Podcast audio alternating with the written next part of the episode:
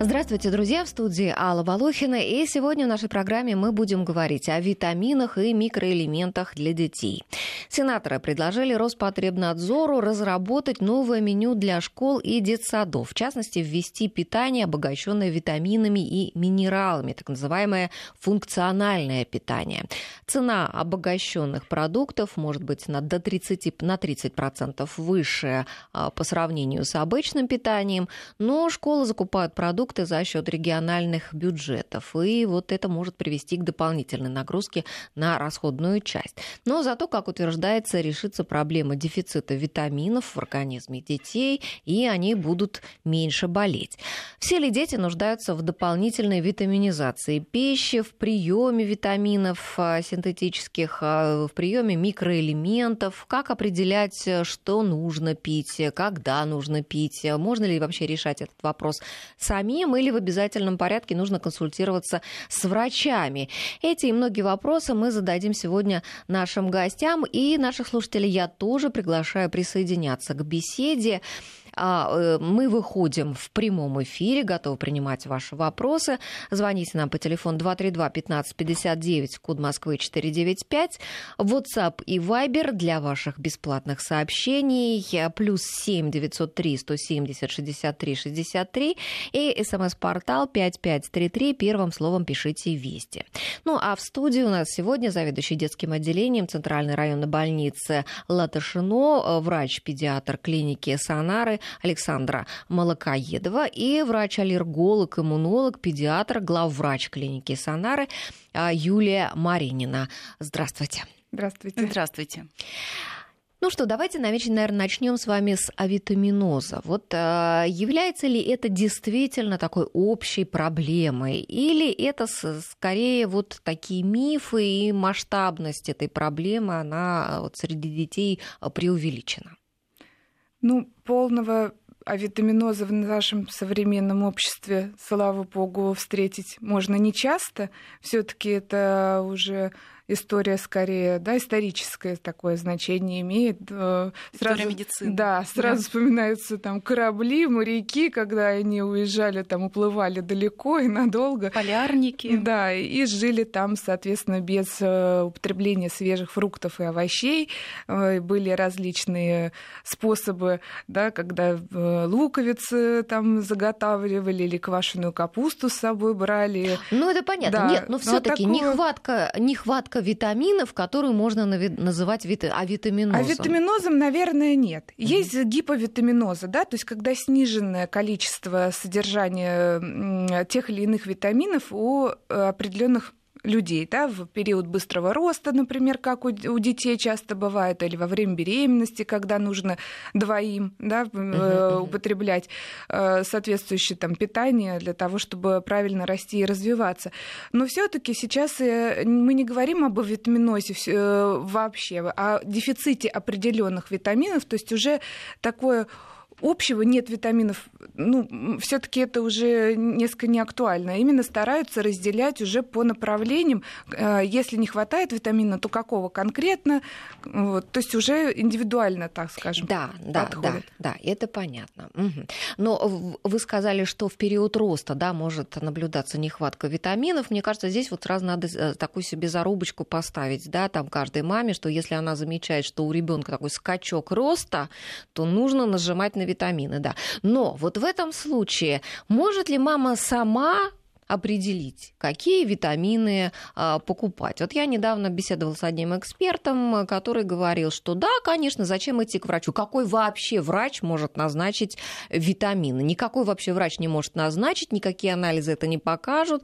Идите просто в аптеку и покупайте, чтобы вот там было побольше дозировка в банке витаминов. Мы, наверное, с Александром Васильевым вряд ли сможем согласиться с этой точкой зрения. Я хочу сказать, но у нас вообще эта тактика популярна в обществе, в постсоветском пространстве. Прийти в аптеку, сказать, дайте ко мне витаминов, дайте ко мне лекарства от кашля, дайте ко мне... получше, да, вот так посоветоваться. И какие получше, да. Ну, это здесь уже зависит как бы от вкуса данного конкретного человека и от активности фармацевта. То есть подороже, может быть, упаковка более яркая. Ну, в общем, на состав особо никто, наверное, не обращает внимания. Ну и вообще собственно говоря, к специалисту бы надо первоначально, потому что как к такому моменту поливитаминному и в нашей стране, и за рубежом уже от этого достаточно давно отошли. То есть вот эти витаминно-минеральные комплексы огромные, где все от А до Я, угу. все витамины, все микроэлементы, все-все-все такие... Так все это красиво, так все это ярко, и так вообще непонятно, как это все работает. В лучшем случае никак. И всем известно, что витамины, даже с микроэлементами, самый популярный, наверное, пример, кальций и железом, образуют неорганические соли, которые просто не усваиваются. Они между собой перекрещиваются, они неизвестно, как один на другой будет влиять. То есть, действительно, от поливитаминов, как от таковых, от их приема практически уже ушли. Исключение составляют какие-то хронические больные пациенты с нарушениями, так сказать, нутритивного статуса. У которых вообще всего не хватает. У которых вообще всего не хватает. Белков, жиров, углеводов. Это отдельная категория граждан, отдельная категория пациентов. Мы сейчас, наверное, как бы они их немного. Вот. В остальном все-таки упор идет на отдельно взятые витамины, отдельно взятые микроэлементы. То есть, когда ваши там, показатели, да, там, когда крови, ваши показатели, показали, крови, что да. вам не хватает конкретно вот того-то, да, того-то. Да, и все равно это должен решать специалист, это должен решать педиатр для взрослого, это решает педиатр для ребенка, терапевт для взрослого. В отдельных взятых случаях это решают гематологи. То есть, смотрят всю картину крови, смотрят дополнительные показатели, биохимические анализы, УЗИ органов брюшной полости, смотрит картину всего пациента в целом. Есть отдельные когорты детей, которым назначение витаминов, микроэлементов обязательно априори. Например, дети до года, дети сейчас, эта категория расширена до 3 лет, должны дополнительно получать витамин D, потому что у нас страна северная, витамин D вырабатывается под влиянием ультрафиолетовых лучей, и даже в яркое лето, когда таковые случаются лета, спектр вот этот ультрафиолетовый, он недостаточен. Даже летом не хватает.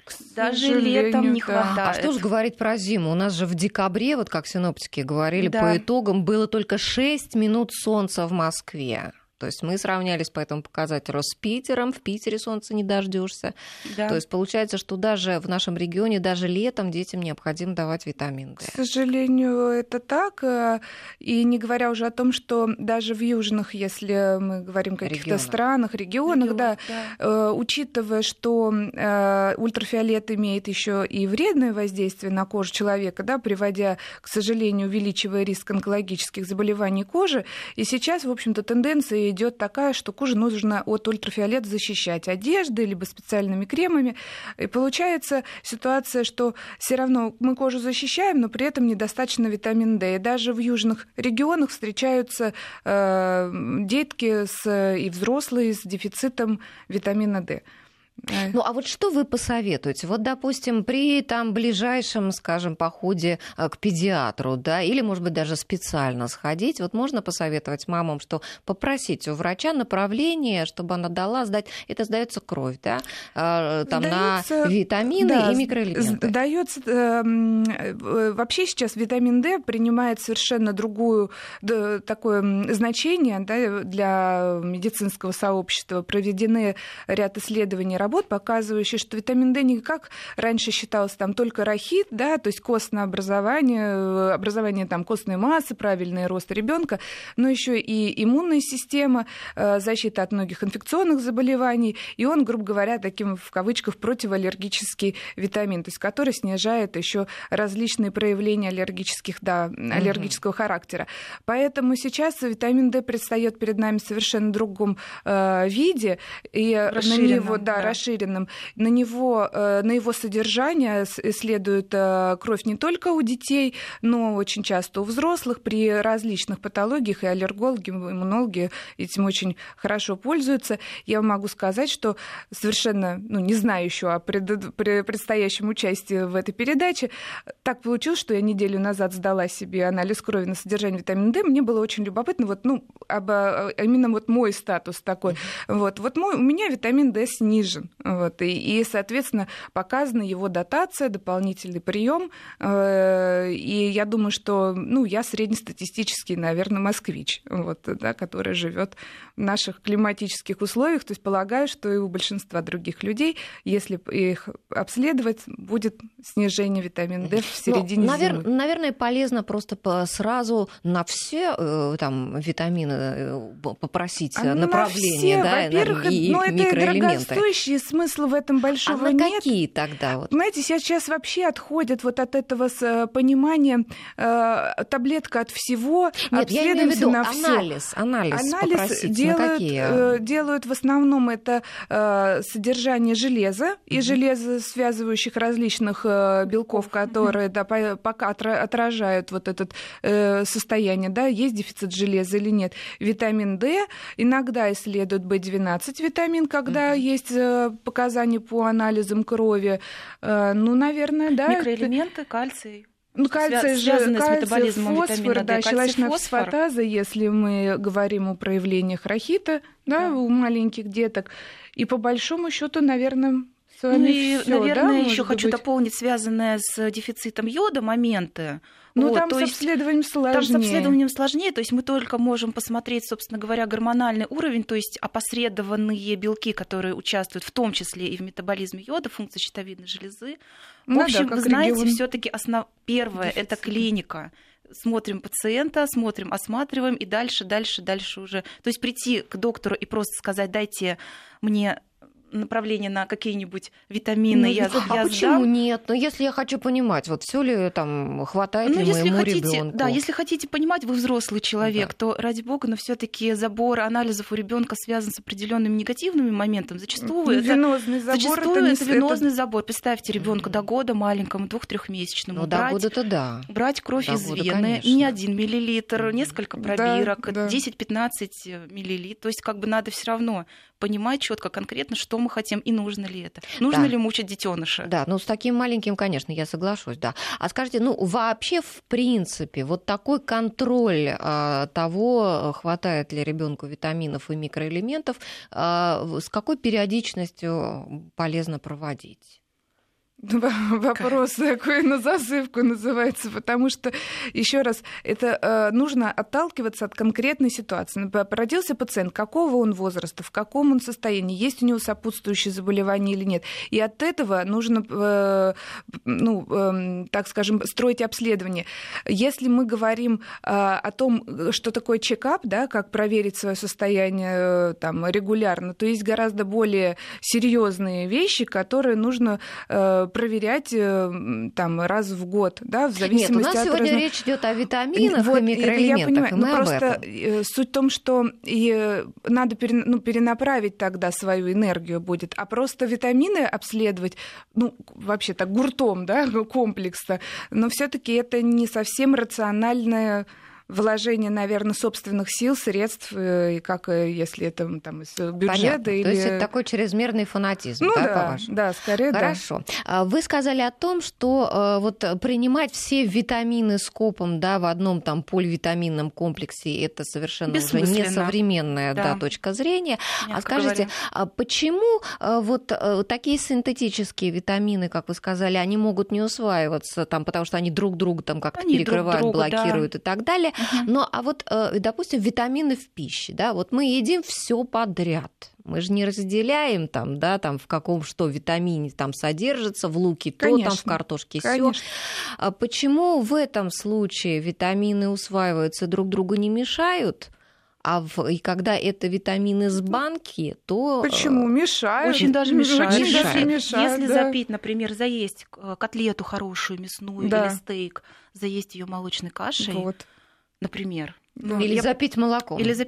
Конечно, так как-то молоком запивать, не знаю, есть ли любитель. Например, мясо с молочной кашей.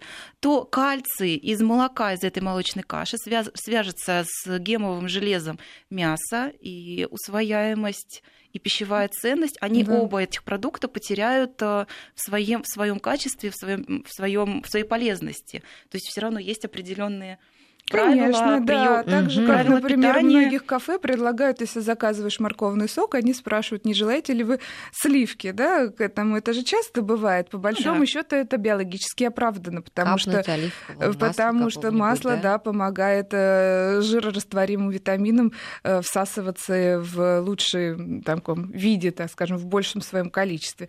Поэтому сочетание продуктов все равно в жизни это тоже наблюдается. Просто когда рацион широкий, то по большому счету все нивелируется. Да? Сегодня там котлету заели кашей, а завтра кашу съедят отдельно, а послезавтра котлету съедят отдельно. И как-то так мы, в общем-то, и живем. В балансе. Да, в балансе. В балансе, да, живем. Другой вопрос, что есть витаминизированные продукты, и, наверное, это один из таких самых хороших направлений, да, для вообще диетологии и для человека. Ну вот как прежде раз всего об этих витаминизированных продуктах, вот как раз мы с них начали, да. То, что в школах собираются заменять обычное вот нынешнее питание на витаминизированные вот эти функциональные продукты.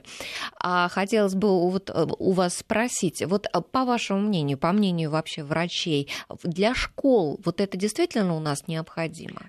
Прежде всего, я хотелось бы подчеркнуть важность вообще такой программы, стратегии для страны, как йодированная соль. Это, наверное, самое основное, о чем надо думать, когда мы говорим об обогащении продуктов. Вот. Йодирование соли и употребление ее в пищу правильно, да, когда мы досаливаем пищу в конце термической обработки, чтобы йод у нас как можно лучше сохранялся в приготовленной пище, это чрезвычайно важно для нашего йододефицитного региона. А тем не менее, ведь не у всех не хватает йода. Наверное, надо все-таки понимать, можешь ли ты этой солью... Это безопасный способ. А ты не повредишь себе, если у тебя, допустим, достаточно йода? Нет, это безопасный способ, да. Йод нужен регулярно. Его, к сожалению, нельзя пропить, например, там, каким-то курсом, на год вперед, там, месяц пропил, там, 11 месяцев не пьешь, это нерационально. Он должен потихонечку поступать в течение всей жизни, и йодированная соль, она не может, в среднем человек ест примерно одно и то же количество соли. Человек же не может 100 грамм соли. Например, то есть это достаточно хороший, спокойный, да. Профилактики. И, к сожалению, сейчас не вся соль у нас йодированная, у нас есть производители там без добавления, да, есть хлеб йодированный. Да. Есть, да, йодирование продуктов, это, наверное, самое первое, о чем надо думать, когда мы говорим об обогащении и о функциональном питании. А вот переизбыток йода, он чем чреват для детей и от чего он может происходить? Переизбыток йода из пищевых продуктов маловероятен. Он может случиться при отравлении, если выпить там вот этот флакончик йода, да, то тогда, конечно. А если в каких-то регионах, не знаю, может быть, там в воде много йода, бывает такое в России? Это ближе к каким-то морям. Насколько вот мне известно, у них тоже, вы понимаете, йод такой элемент, он же очень достаточно нестойкий. Да. Да, то есть при термической обработке он разрушается. На свету он разрушается. Есть определенные правила хранения. Йодированную соль нужно хранить в банке с притертой крышкой, в темноте. То есть при длительном хранении йодированная соль, также йод в ней разрушается. То есть действительно из пищевых продуктов переизбыток йода получить, если очень сложно, если действительно экзогенно, то есть пить йод непосредственно, это как-то вредительство какое-то, это можно себя до переизбытка и ребенка своего, до переизбытка чего угодно таким образом довести. То же самое касается витамина D, можно пить его в таких дозировках взрослому, например, человеку, что доведешь себя до кальциноза внутренних органов, то есть до отложений кальция. Да, и то есть во всем йод на это влияет. Витамин D влияет на кальций, йод влияет тоже на все. Подождите, а витамин D как влияет на кальций? Это является одним из ключевых факторов метаболизма, то есть обмена веществ кальция и фосфора для, соответственно, правильного роста костей, да, о чем мы говорим прежде всего для детей, когда они набирают свою костную массу. И, соответственно, это является профилактикой проблем с костной тканью, уже во взрослом возрасте, в пожилом возрасте, когда мы говорим об остеопорозе, да, вот, то есть то, что мы заложим в детстве, оно, вот эту платформу определенную, базис такой, это будет все играть нам в плюс, да, уже на протяжении всей дальнейшей жизни. Ну а кальций что? Необходимо его принимать вместе с витамином D, чтобы усваивался? Часто назначают, это... бывает да, такое, да, есть да такие назначают. Ситуации. Но сейчас считается в настоящее время, что рахит как заболевание, да, и вообще для того, чтобы назначать лечебные все эти дозировки в таком на длительный срок, в повышенном таком количестве, необходимо все-таки провести обследование для начала. Да, то есть уже все-таки сначала идем от конкретного пациента им к клиническому диагнозу. От диагноза идем к необходимому обследованию, да, для подтверждения этого диагноза, соответственно, и оттуда уже формируем правильное лечение. Вот это вот будет такая логическая цепочка верная. А так в пустоту, а бы было. Бесконтрольно вообще нельзя особо идти на никакие препараты. О бесконтрольности у нас как раз есть от нашей слушательницы с Вайбера сообщение, как раз то, о чем мы говорили, о самолечении, о самоназначении препаратов. Пишет нам Яна из Симферополя. У меня ребенок с атопическим дерматитом, который на гипоаллергенной диете сидит, и нельзя есть орехи, рыбу, яйца, морепродукты, молочные продукты, кроме кефира. Вот спрашивает Яна, какие витамины можно принимать. Она настроена давать мультивитамины. Я тут, наверное, как аллерголог несколько подключусь, да, в том плане, что при полисенсибилизации, да, то есть когда к многим в мире вещам ингаляционные, то есть из дыхания попадающие, или пищевым там, продуктам есть аллергическая реакция, сдавать поливитамины нужно крайне аккуратно, потому что 10 раз об этом подумать, потому что у всех этих витаминов есть таблеткообразующие вещества, капсулы, с которой там содержатся, в которой там гранулы, да, находятся, то есть сама оболочка. Есть вот это все базисные формы лекарствообразующих веществ, да, которые вот именно помогают этим микроэлементам и витаминам содержаться в этой таблетке. На них тоже может быть аллергическая реакция. Красители, содержащиеся в оболочке таблетки, вкусовые какие-то добавки, ароматизаторы, которые содержатся в этих лекарственных препаратах. Есть ли на них аллергическая реакция или нет? Ну, это не, ну, как бы предугадать иногда бывает сложно, и можно вызвать обострение таким бесконтрольным приемом этих витаминов. Ну, наверное, нужно обязательно все-таки сходить к врачу, тем более, если ребенок аллергик. Здесь нужно только под контролем специалиста, именно работающего вот в этом направлении, то есть у детского аллерголога, да, то есть я имею в виду аллерголог, который прицельно занимается детками. А вообще сейчас аллергия на витамины у детей насколько часто встречается? На сами витамины, в принципе, такого практически нет. Аллергии на какой-то... Это наш необходимый, вот этот, как сказать, собственные такие вещества незаменимые, на которые крайне редко начистые. Часто очень бывают либо сочетания, либо вот эти таблеткообразующие формы, красители, консерванты, помогающие содержаться лекарственному препарату и быть доступным для приема. Ну что ж, друзья, сейчас у нас будет небольшая пауза, мы на 2 минуты с вами прервемся на новости и продолжим разговор. Говорим мы сегодня о витаминах и микроэлементах для детей.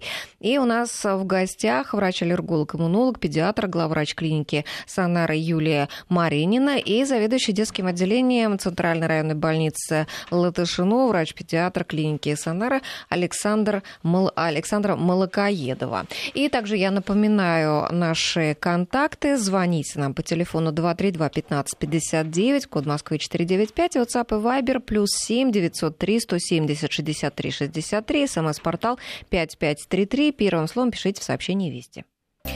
Продолжаем разговор о витаминах и микроэлементах. Друзья, призываю вас больше задавать вопросов. Можете нам звонить. Пользуйтесь возможностью проконсультироваться с врачами, узнать что-то для себя новое. И вопросы от слушателей на WhatsApp и Viber.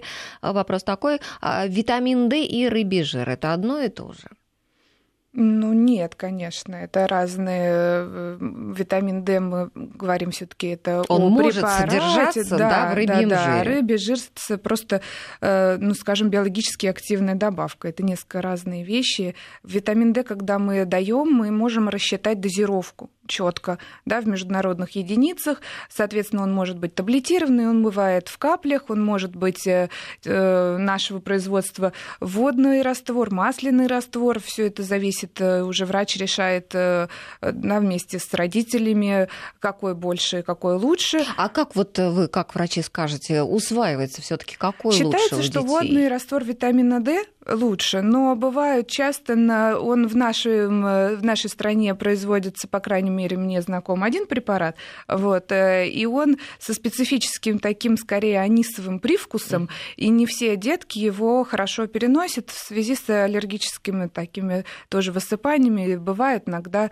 специфические реакции, поэтому иногда меняют его на масляный раствор, да, и бывает так, что родители привозят различного импортного производства препараты, но всем, кто... Это сейчас очень много, распространено среди родителей.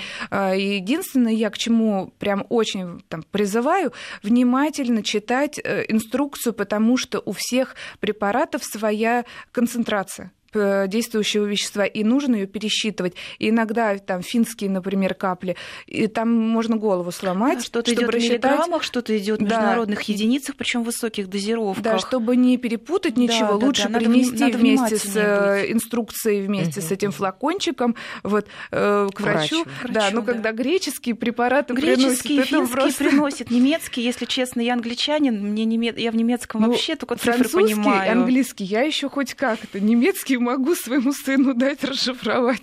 Но что делать с греческим языком или какие-нибудь... Греческий, турецкий приносили. Турецкий тоже приносят, да. Ну, это вообще квест, конечно. Ну, надо тогда Google переводчиком или кем-то, но надо обязательно это все переводить, потому что можно допиться тоже до беды. Конечно. Импортные препараты, российские препараты, все хороши, все эффективны, все работают. Вот, но как-то, надо... А скажите, передозировка витамина D, она... знаете, раньше говорили... Ее добиться легко? Ее можно добиться.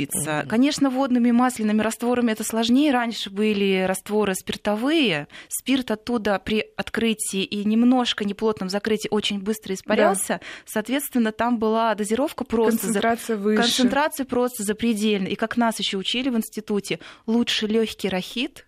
Лучше тяжелый рахит, чем легкий гипервитаминоз витамина D. То есть от гипервитаминоза витамина D очень сложно на самом деле его корректировать, потому что это осификация происходит. А что такое осификация? Это когда избыточное поступление кальция в организм, то есть кости так становятся. Там уже у деток вообще в основном основная масса костной ткани хрящевая, и она потом нарастает, эта кость, они замещаются, зоны роста остаются хрящевыми, чтобы косточка могла расти. Вы представляете, если кость будет кость, она уже расти не сможет. То есть есть зоны роста, они растут, за счет этого мы увеличиваемся в росте, у нас растут конечности. И если очень много неконтролируемо принимать витамин D, это усиливает метаболизм кальция, он откладывается в тканях, и, соответственно, кость перестает, замещается костная, хрящевая ткань костной, кальций и другие микроэлементы туда попадают, и просто ребенок останавливается в росте, масса других проблем иммунологических, и все. Если честно, я в своей практике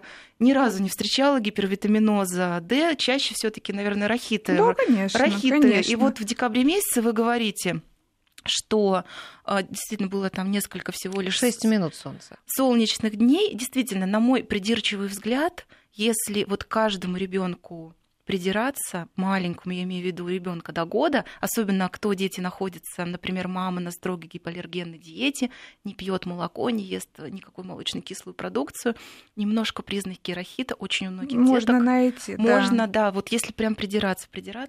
Скажите, а может мама сама приглядевшись обнаружить какие-то признаки? Может, конечно, может быть. Какие это признаки? Самые ранние такие признаки косвенные, влажность конечностей, вывести ладошек из столб, там истирание волосиков, да. в области затылка, возбудимость ребенка, часто это задержка стула, да, то есть нерегулярное опорожнение кишечника, плаксивость, беспокойство. Ну, это самые такие тонкие первые признаки, которые, ну, может быть, так могут, да, маму беспокоить, насторожить, да, и заставить обратиться к врачу, а все уже дальнейшие там какие-то костные деформации, как правило, это все-таки на приеме уже, ну, во-первых, через несколько месяцев, во-вторых, да, не всегда не все бросается в глаза.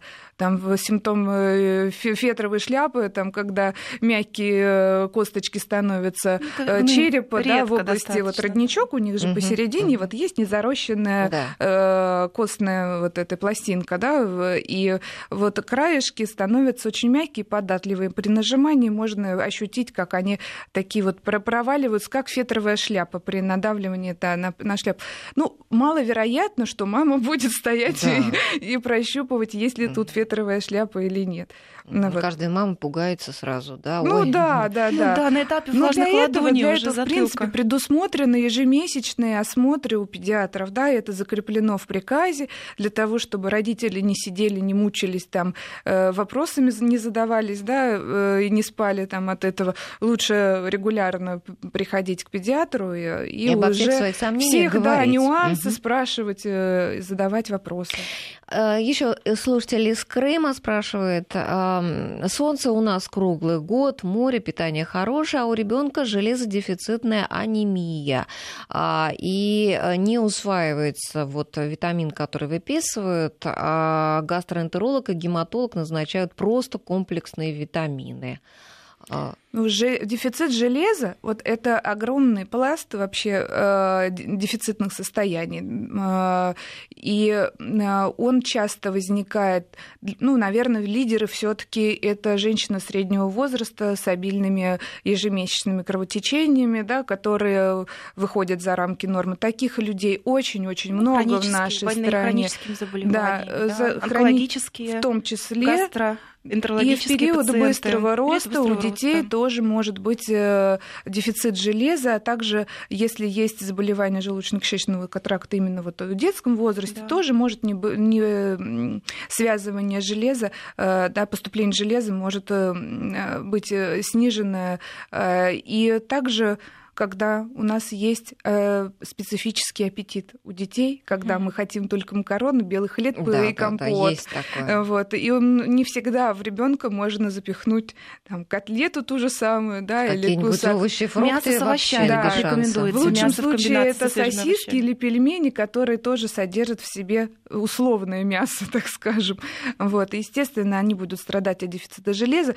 Но вот почему-то по дефициту железа у нас очень, у людей, мне кажется, большая настороженность, и как-то вот они очень боятся назначения и приема препаратов железосодержащих. Ну, в конкретном случае вот не усваивается почему-то препараты. Поливитамины, состояние железодефицитное не снимут. Это давно доказано, показано во всех руководствах, что если есть дефицит железа, необходима конкретная дотация специфических форм препаратов железа, и поливитаминами не спастись. А как вы думаете, если что-то ввести вот в питание, можно справиться вот с этим дефицитом? Питание может компенсировать дефицит железа, скрытый на ранних, как бы, стадиях, когда у нас нет еще снижения показателей по анализу крови, общему клиническому гемоглобина, да, нет снижения там сывороточного железа, а есть только вот именно белки, снижение железа в белках,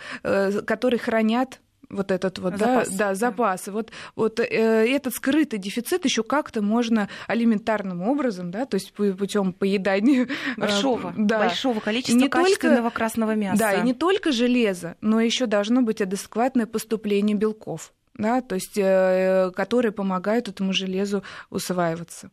Сейчас у нас снова небольшая пауза, и вернемся к разговору. Может ли на витамины одного производителя быть аллергия у ребенка, а на те же самые витамины другого производителя нет? Да, может такое быть.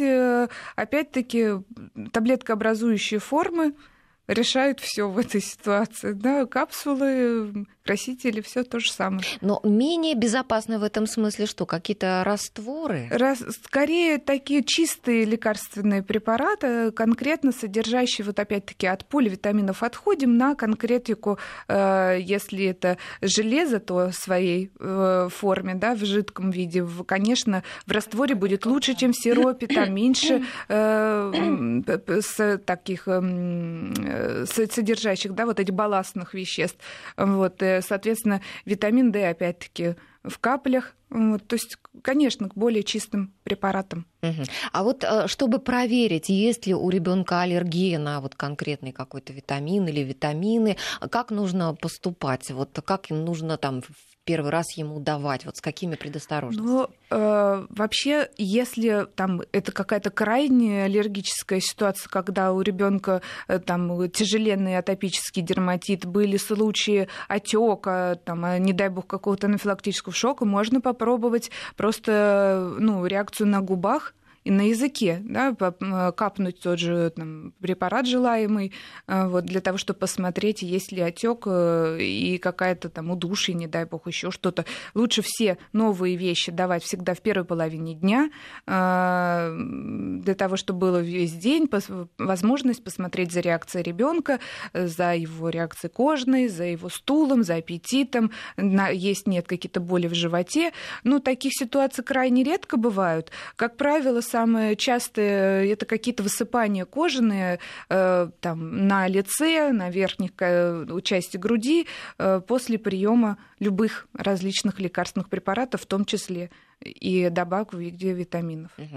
С какого вообще возраста детям можно уже начинать давать витамины? Понятно, что витамин D уже грудничкам, да, вот остальные витамины. Смотря, опять-таки, по о ком мы говорим. Есть программа, например, для детей, рожденных раньше срока, да, наших таких маловесных, недоношенных детках.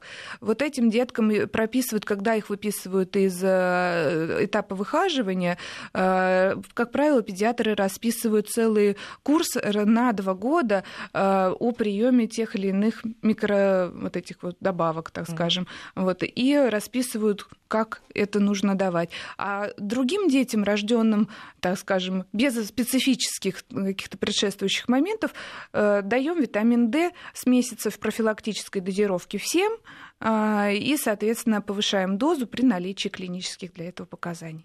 А вот слушатель пишет, мы давали водорастворимый витамин D, и была очень сильная аллергия. Вот такое возможно. Ну вот возможно. Про это да. Же как раз-таки Юлия Михайловна говорила, да. Что бывают, поэтому не зря у нас не одна в стране форма витамина D, все-таки есть несколько жироводорастворимых. То есть нужно подобрать. Не пугаться сразу, а пробовать. Да, отменить в любом случае, при любой реакции. Да, если вы даже подозреваете. Препарат, да, если обсыпался ребенок, на витамин, не на витамин, отменить, конечно, посмотреть, и потом если, очень осторожно. Ну и, соответственно, подтверждаем мы это, если мы при повторной даче видим вновь высыпание, тогда уже реакция становится нам более очевидной, и уже тогда принимается решение индивидуально, либо мы отменяем вообще, либо мы переходим на другую форму. А скажите, вот омега-3 или рыбий жир, да, вот какой лучше давать детям добавку? Ну, как-то, вы знаете, в стандартах педиатрической помощи вообще это же не относится к лекарственным препаратам. Это биологически активная добавка, делается он из рыбы.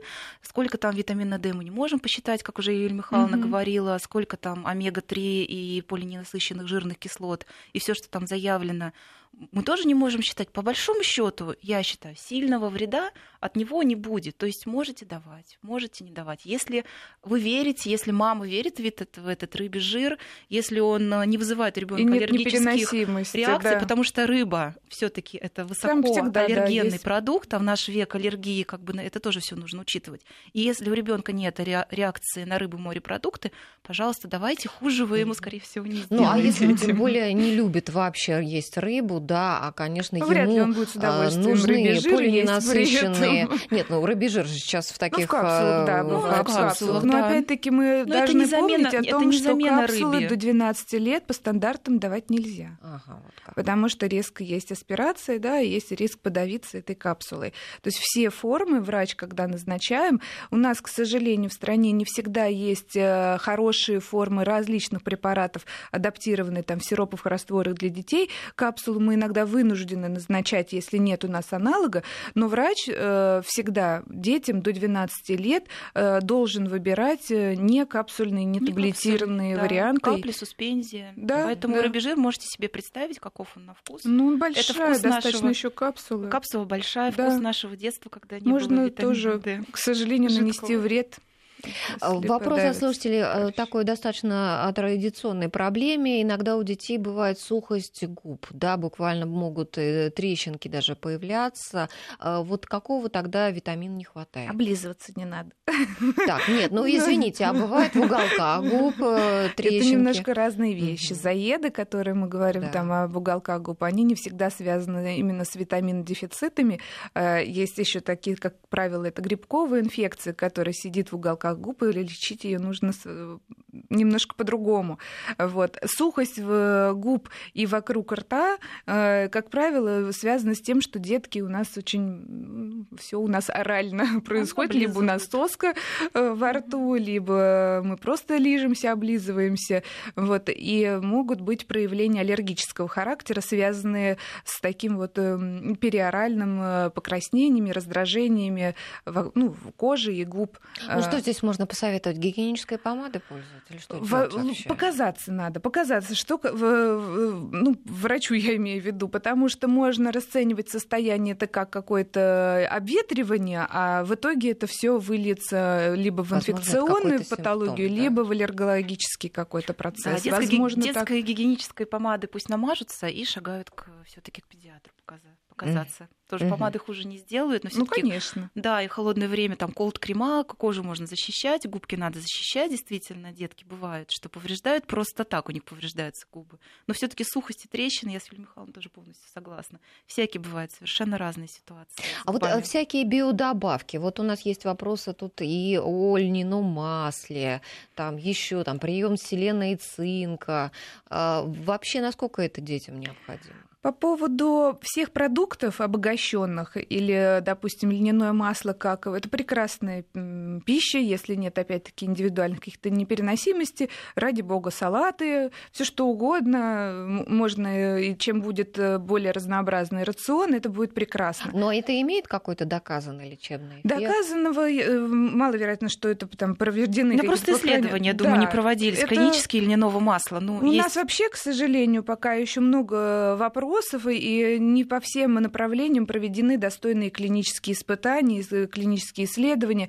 И, к сожалению, мы такими... наши российские рекомендации иногда отстают в этом плане от международных гайдлайнов, так называемых, да, то есть руководство к действию. И надо нам, конечно, их опыт перенимать и, наверное, больше проводить каких-то исследований. Так, ну, друзья, давайте итожить. То есть мы сегодня говорили о том, что нужно обязательно не заниматься самоназначением витаминов, обязательно все-таки по рекомендации врача, да, что поливитамины, мультивитамины – это уже прошлый век, уже современная медицина, да, она не рекомендует их принимать. Ну что ж, спасибо большое. Сегодня у нас в гостях были заведующая детским отделением Центральной районной больницы Латошино, врач-педиатр клиники Сонары Александра Малокоедова, врач-аллерголог, иммунолог, педиатр, главврач клиники Сонары Юлия Маринина. Спасибо, друзья, всем, кто нас слушал, кто поздно подключился, в архиве на нашем сайте Радио Рос, Вести ФМ вы можете найти и послушать нашу программу.